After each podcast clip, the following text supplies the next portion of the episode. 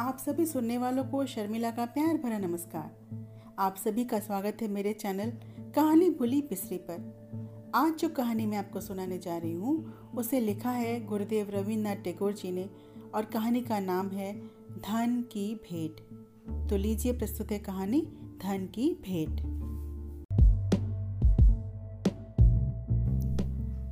वृंदावन कुंडू क्रोधावेश में अपने पिता के पास आकर कहने लगा, पिताजी मैं इसी वक्त आपसे विदा होना चाहता हूँ।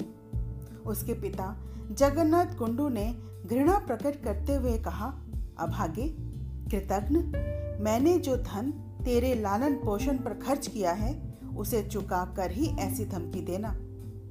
दरअसल जिस प्रकार का खान पान जगन्नाथ के घर चला करता था, उस पर कुछ अधिक व्यय न होता था। जगन्नाथ ऋषियों के निर्मित आदर्शों पर चलना पसंद करते थे। यद्यपि वो पूर्ण रूप से इन आदर्शों को निभाने में असमर्थ थे, और इसका कारण ये था कि जिस समाज में उनका रहन सहन था, वो अपने प्राचीन आदर्शों से पतित हो चुका था। जब तक वृंदावन अविवाहित था, उसका निर्वाह जैसे तैसे चलता रहा। किंतु विवाह के पश्चात उसने सीमा से बाहर इस उत्तम और आदर्श को जो उसके महान पिता ने निर्मित कर रखा था, त्यागना शुरू कर दिया। सांसारिक सुख ऐश्वर्य के संबंध में उसके विचार आध्यात्मिक से शारीरिकता की ओर परिवर्तित हो रहे थे और खाने पीने की न्यूनता से उसे भूख, प्यास, सर्दी, गर्मी और जो भी कष्ट सामने आते, उसने उसे सहना पसंद ना करके संसार के साधारण मनुष्य के आचरण का अनुकरण करना आरंभ कर दिया। जब से वृंदावन ने अपने पिता के निर्मित उच्च आदर्शों को त्यागा, तभी से पिता और पुत्र में कलह आरंभ हो गया। और इस कलह ने चरम सीमा का रूप उस समय धारण किया, जब वृंदावन की पत्नी बहुत अधिक बीमार हुई और उसकी चिकित्सा के लिए एक वैद्य राज को बुलाया गया। यहाँ तक का व्यवहार फिर भी क्षमा योग्य था, किंतु जब वैद्य राज ने रोगी के लिए एक अधिक मूल्य की औषधि का निर्णय किया तो जगन्नाथ ने समझ लिया कि वैदराज अयोग है। उसने उसी समय उसको घर से बाहर निकलवा दिया। वृंदावन ने पहले तो पिता से काफ़ी अनुनय विनय किया कि औषधि जारी रहे। फिर झगड़ा भी किया, किंतु पिता के कानों पर जू तक न रेंगी। अंत में जब पत्नी स्वर्ग से धार गई तो वृंदावन का क्रोध बहुत अधिक बढ़ गया। उसने अपने पिता को उसका प्राण घातक ठहराया। पिता ने पुत्र को समझाने का प्रयत्न प्रयत्न किया और कहा, बेटा, तुम कैसी नासमझी की बातें करते हो? क्या लोग विभिन्न प्रकार की औषधि खाकर नहीं मरते? यदि मूल्यवान औषधियाँ ही मनुष्य को जीवित रख सकती तो बड़े बड़े राजा, महाराजा क्यों मरते? इससे पहले तुम्हारी दादी, फिर तुम्हारी माँ मर चुकी। बहू भी मर गई तो क्या हुआ? समय आने पर प्रत्येक व्यक्ति को यहाँ से कूच करना ही पड़ता है। वृंदावन की माँ और दादी ने मरने से पहले औषधि नहीं ली थी और औषधि सेवन ना करने की रीत इस खानदान में बहुत पहले से चली आ रही है। पर इस नई पीढ़ी का चरित्र इतना बिगड़ चुका है कि वो पुराने ढंग से मरना भी पसंद नहीं करती। पर वास्तविकता ये है कि जब मामला चरम सीमा को पहुँच गया तो वृंदावन से ना रहा गया। उसने आवेश तथा विकलता के साथ अपने पिता से कहा, पिताजी, मैं यहाँ से जा रहा हूँ। पिता ने अपने पुत्र को दृढ़ देखकर उसी समय आज्ञा दे दी और घोषणा करते हुए कहा, चाहे देवता मेरे ढंग को गौहत्या के समान क्यों न समझे, पर मैं शपथ खाकर कहता हूँ कि तुम्हें इस धन संपत्ति से एक कौड़ी भी ना दूँगा। पिताजी मैं भी कह देता हूँ कि यदि मैं आपकी एक पाई तक को हाथ लगाऊँ तो उस व्यक्ति से भी नीच होऊँगा जो अपनी माँ को बुरे भाव से देखता हो। गाँव के सभी लोग जगन्नाथ को सांत्वना दे रहे थे। वे सब इस विषय पर सहमत थे कि केवल पत्नी की खातिर पिता के साथ झगड़ा करने का दृश्य इस नए युग में ही देखा जा सकता है। वे कहते, यदि किसी की पत्नी मर जाए तो वो बड़ी सरलता से दूसरी पत्नी प्राप्त कर सकता है। पिता मर जाए तो संसार भर के धन ऐश्वर्य के बदले भी उसे प्राप्त नहीं कर सकता। वृंदावन से अलग होने का दुख उसके पिता को तनिक भी अनुभव ना हुआ, कारण उसके चले जाने से घर का खर्च कम हो गया और हृदय से एक भारी चिंता भी दूर हो गई। उसे हमेशा इसी बात का भय लगा रहता था कि कहीं उसका बेटा उसे विष देकर मार न दे। जिस प्रकार घने अधियारे बादलों में चमकीली बिजली और भयंकर तूफानी समुद्र में बहुमूल्य रत्न विद्यमान रहते हैं, उसी प्रकार बूढ़े जगन्नाथ के कठोर हृदय में भी एक निर्बलता शेष थी। वृंदावन जाते समय अपने साथ अपने चार वर्षीय पुत्र गोकुल चंद कुंडू को भी साथ ले गया। चूँकि उसकी खुराक और वस्त्रों का खर्च नून्य था, इसलिए जगन्नाथ को उससे बहुत प्रेम था।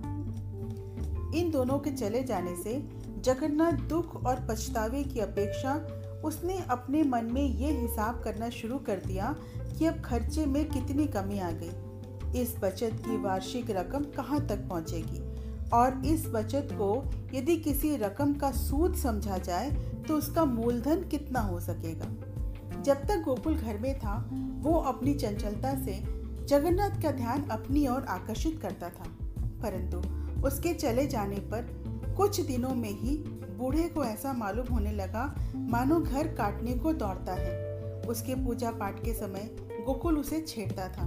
भोजन करते समय उसकी थाली से रोटी या चावल लेकर भाग जाता था। आय व्यय लिखने बैठता तो उसकी दवात लेकर दौड़ जाता था। किंतु अब ये सब बातें दूर हो गई। जब कभी वो गोकुल की चंचलता का स्मरण करता रजाइयों में उसके हाथों से बने छेद या दरी पर कलम से बनाए चित्रों को देखता तो उसका हृदय कष्ट के मारे बैठ जाता था। जगन्नाथ को अपने कमरे के एक कोने में पुरानी धोती के टुकड़े दिखाई दिए तो सहसा उसके नेत्रों से आँसू बह निकले। ये वही धोती है जो गोकुल ने दो वर्ष की आयु में फाड़ दिया था। तो जगन्नाथ ने उसे कितना बुरा भला कहा था। उसने उन टुकड़ों को उठाकर बड़ी सावधानी के साथ संदूक में रख लिया और शपथ खाई कि यदि गोकुल उसके जीते जी वापस आ गया तो चाहे वो हर वर्ष एक धोती फाड़े, पर वो उससे कभी रुष्ट ना होगा। परंतु गोकुल को ना वापस आना था, न वो आया। पर जगन्नाथ अवश्य दिन प्रतिदिन वृद्ध होता जा रहा था और उसको खाली घर अधिक से अधिक भयावान दिखाई पड़ता था। अंत में दशा यहाँ तक पहुँची कि वो खाली घर में संतोष से बैठ भी ना पाता था। दोपहर के समय जब गाँव के सब लोग अपने अपने घरों में सोए रहते तो जगन्नाथ नारियल हाथ में लिए गलियों में घूमता रहता। गाँव के लड़के उससे दूर भागते। लोगों ने उसे अनेक प्रकार के नाम दे रखे थे। संभव है इसका कारण ये हो कि उसका चर्म शुष्क और शरीर रक्तहीन दिखाई देता था। शायद इन्हीं कारणों से वो प्रेत आत्माओं के समान समझा जाता था। एक दिन जगन्नाथ ने देखा, एक अपरिचित लड़का गाँव के लड़कों का मुखिया बना हुआ है और उन्हें कोई नई शरारत समझा रहा है। उसके कुशाग्र बुद्धि से प्रभावित होकर सभी लड़के उसकी बातों को, उसके नियमों को मान रहे हैं। लड़कों ने जब जगन्नाथ को अपनी ओर आते देखा तो भयभीत होकर वहाँ से भाग खड़े हुए। लेकिन ये लड़का उसने बूढ़े के पास जाकर चादर को झटक दिया और उसमें से एक छिपकली निकलकर बूढ़े के शरीर पर जा गिरी और उसकी पीठ से उतरकर भाग गई।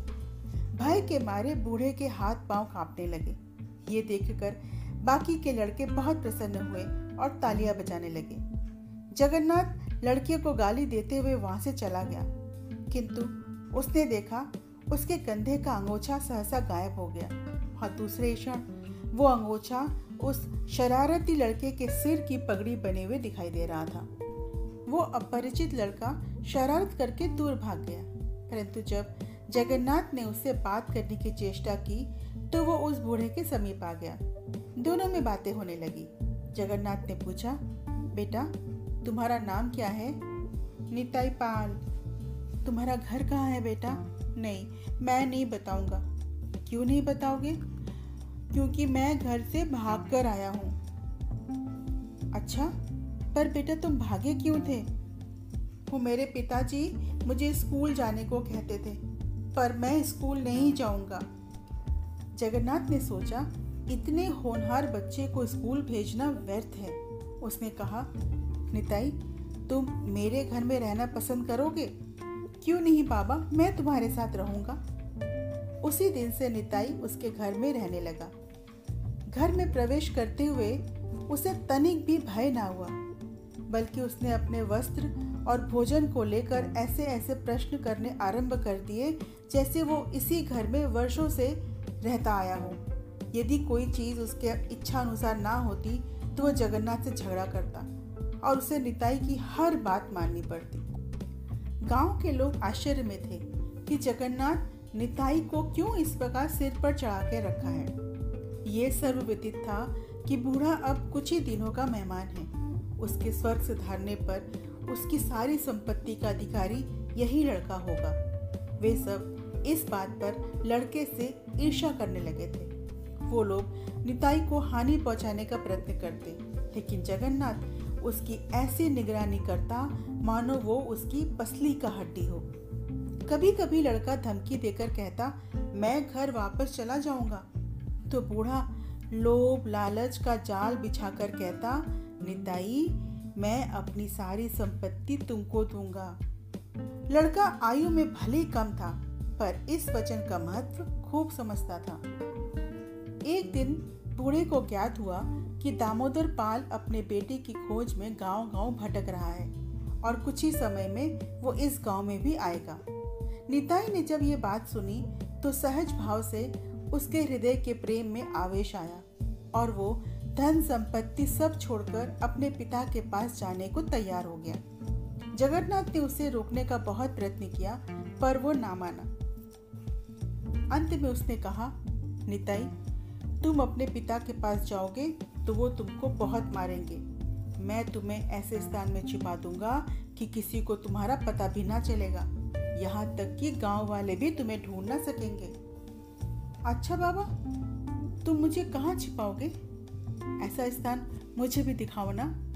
निताई, यदि वो स्थान मैं तुम्हें अभी दिखा दूँ तो गाँव वालों को खबर हो जाएगी। रात हो जाने दो, फिर हम दोनों चलेंगे। निताई को लगा, ये स्थान मालूम हो जाने पर वो अपने पिता के साथ यहाँ लुका छिपी खेलेगा और उसे कोई ढूंढ भी ना पाएगा। बहुत मज़ा आएगा। बड़ी दिल लगी होगी। दोपहर में जगन्नाथ लड़के को घर में बंद करके कहीं चला गया। उसके वापस आने पर निताई ने कई तरह के प्रश्न पूछे। पर बूढ़ा कुछ ना बोला। अंत में जब रात हुई तो निताई बोला, बाबा बाबा, अब तो वो स्थान मुझे दिखा दो। नहीं निताई। अभी रात नहीं हुई। लेकिन बाबा बाहर देखो ना, रात हो गई, अब तो चलो। नहीं निताई, गाँव के लोग अभी सोए नहीं है। रात बहुत हो गई। बेचारा लड़का इतनी देर रात तक कभी न जागा था। उसको जागे रहने में कठिनाई हो रही थी। अंत में आधी रात को लड़के की बाह पकड़कर जगन्नाथ गाँव की अंधेरी गलियों से रास्ता टटोलता हुआ बाहर निकला। सब दिशाएँ सूनी थी। चारों ओर सन्नाटा था। कभी कोई कुत्ता भौंकता तो और भी कुत्ते उसके साथ भौंकने लगते। निताई भाई से काँप रहा था, पर जगन्नाथ ने उसका हाथ दृढ़ता से पकड़ा हुआ था। कई खेतों में से होकर वे लोग जंगल में प्रविष्ट हुए। वहाँ एक पुराना मंदिर था, जिसमें किसी देवता की मूर्ति ना थी। निताई बोला, बाबा, क्या ये वही स्थान है? बाबा ने कहा हाँ। निताई बहुत निराश हुआ, क्योंकि ऐसे खंडहर मंदिर तो उसने पहले भी बहुत देख चुके थे, लेकिन आँख बिछौली खेलने के लिए उसे ये स्थान पसंद आया। जगन्नाथ कुछ न बोला। उसने फर्श के बीच में से एक पत्थर की सिल उठाई। उसके नीचे एक तहखाना दिखाई दिया, जिसमें एक धीमा दीपक जल रहा था। अंदर एक बाँस की सीढ़ी थी। जगन्नाथ उसी सीढ़ी से नीचे उतरा। निताई भी उसके पीछे पीछे हो लिया। नीचे उतरकर लड़के ने देखा कि इधर उधर चारों ओर पीतल के टोकरे पड़े हुए हैं। उन टोकरों के बीच एक आसन बिछा हुआ था और सामने थोड़ा सिंदूर, घिसा हुआ चंदन, कुछ जंगली फूल और पूजा की शेष सामग्री रखी हुई थी। निताई ने एक टोकरे के अंदर हाथ डाला और जब हाथ बाहर निकाला तो मालूम हुआ उसमें रुपए और सोने की मोहरें भरी हुई है। इतने में वृद्ध बोला, निताई, मैंने तुमसे कहा था ना, अपनी संपत्ति मैं तुम्हें दूँगा। मेरे पास कोई अधिक संपत्ति नहीं है, किंतु जो कुछ भी है, वो इन पीतल के टोकरों में भरी हुई है। ये सब मैं आज तुम्हारे हवाले करना चाहता हूँ। सच बाबा, क्या तुम मैं इनमें से एक रुपया भी अपने पास नहीं रखोगे? बेटा, यदि इनमें से मैं कुछ लूँ तो भगवान करे मेरा वो हाथ कोड़ी हो जाए। किंतु ये संपत्ति मैं तुम्हें एक ही शर्त पर दे सकता हूँ कि यदि कभी मेरा पोता गोकुलचंद या उसका पोता पर पोता या उसकी संतान में से कोई भी इस रास्ते से होकर जाए तो तुम्हारे लिए ये अनिवार्य होगा कि सारी संपत्ति तुम उसके हवाले कर दो। निताई ने ध्यान से सोचा और फिर विचार किया कि ये वृद्ध पागल हो गया है। वो बोला, बहुत अच्छा बाबा, मैं ऐसा ही करूँगा। बस। तो बेटा, अब तुम इस स्थान पर बैठ जाओ। क्यों बाबा? निताई, तुम्हारी पूजा होगी। बाबा, ये कोई रीति है क्या? हाँ बेटा, ये रीति है। निताई आसन पर बैठ गया। जगन्नाथ ने उसके माथे पर चंदन लगाया। सिंदूर का तिलक किया। जंगली पुष्पों का हार उसके गले में डाल दिया। और मंत्रों का उच्चारण करने लगा। निताई देवता की तरह आसन पर बैठे बैठे उगता गया। उसकी पलकें भारी होने लगी। बोला, बाबा बाबा। परंतु जगन्नाथ कुछ ना बोला। बस मंत्र पढ़ता रहा।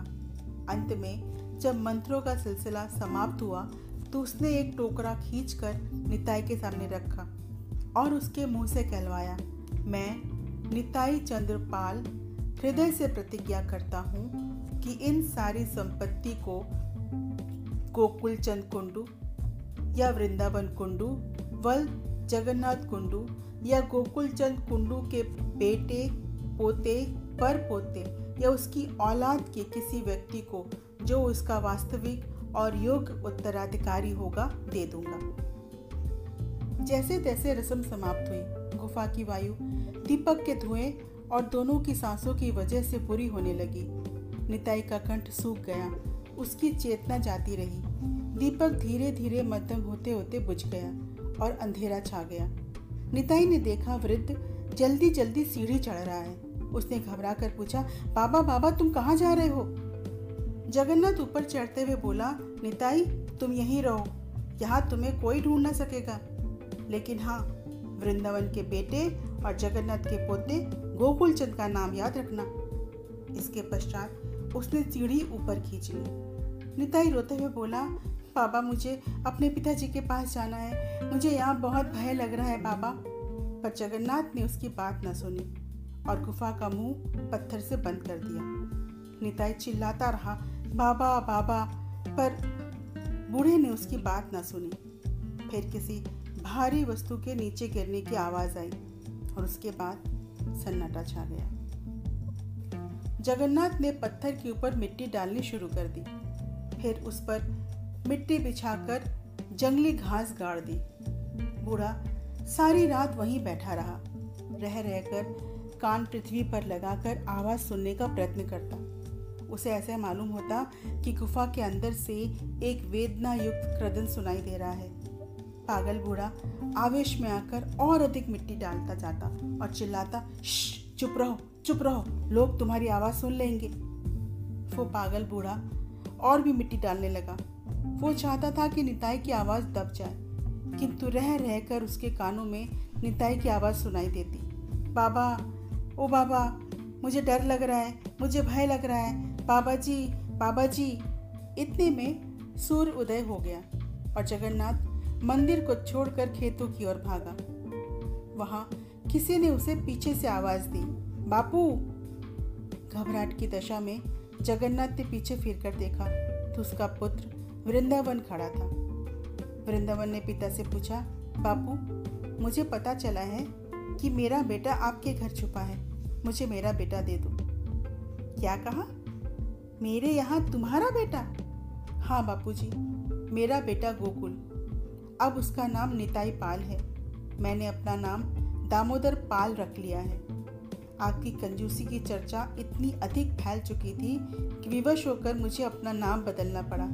लोग हमारा नाम लेने से भी सकुचाते थे। वृद्ध दोनों हाथों से अपना सिर पीटने लगा। उसका शरीर कांपने लगा और वो अचेत होकर पृथ्वी पर गिर पड़ा। जब उसकी चेतना वापस आई तो वो अपने बेटे की बाह पकड़कर उसको घसीटता हुआ मंदिर के पास ले गया और पूछने लगा, तुम्हें अंदर से रोने की आवाज़ आ रही है क्या? नहीं तो बापू, क्यों पूछ रहे हो? बेटा, ध्यान से सुन। कोई बाबा जी बाबा जी कहकर रो रहा है। अरे नहीं बापू, कोई रोने की आवाज़ नहीं आ रही। बेटा, ध्यान से सुन। रोने की आवाज़ आ रही है। नहीं आ रही है क्या? कहते कहते बूढ़ा फिर से अचेत हो गया।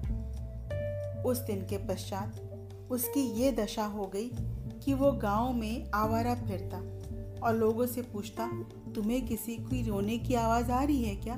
नहीं आ रही। और लोग उसके पागलपन पर ढाके लगाते। इसके लगभग चार साल पश्चात जगन्नाथ मृत्यु शैया पर पड़ा हुआ था। उसे सांस लेने में बहुत कष्ट हो रहा था। सहसा वो उठकर बैठ गया और अपने दोनों हाथों को हवा में उठाकर कुछ इस प्रकार चलाने लगा मानो कुछ टटोल रहा हो। फिर कहने लगा मेरी सीढ़ी कहाँ गई? मेरी सीढ़ी किसने उठा ली? मेरी सीढ़ी किसने उठा ली? उसका दम बंद होने लगा। सीढ़ी ना पाकर वो अपनी मृत्यु शैया पर गिर पड़ा। आज की कहानी यही समाप्त होती है। अपना कीमती समय देकर हमें सुनने के लिए बहुत बहुत शुक्रिया। शीघ्र मुलाकात होगी एक नई भूली बिसरी कहानी के साथ। तब तक के लिए अलविदा।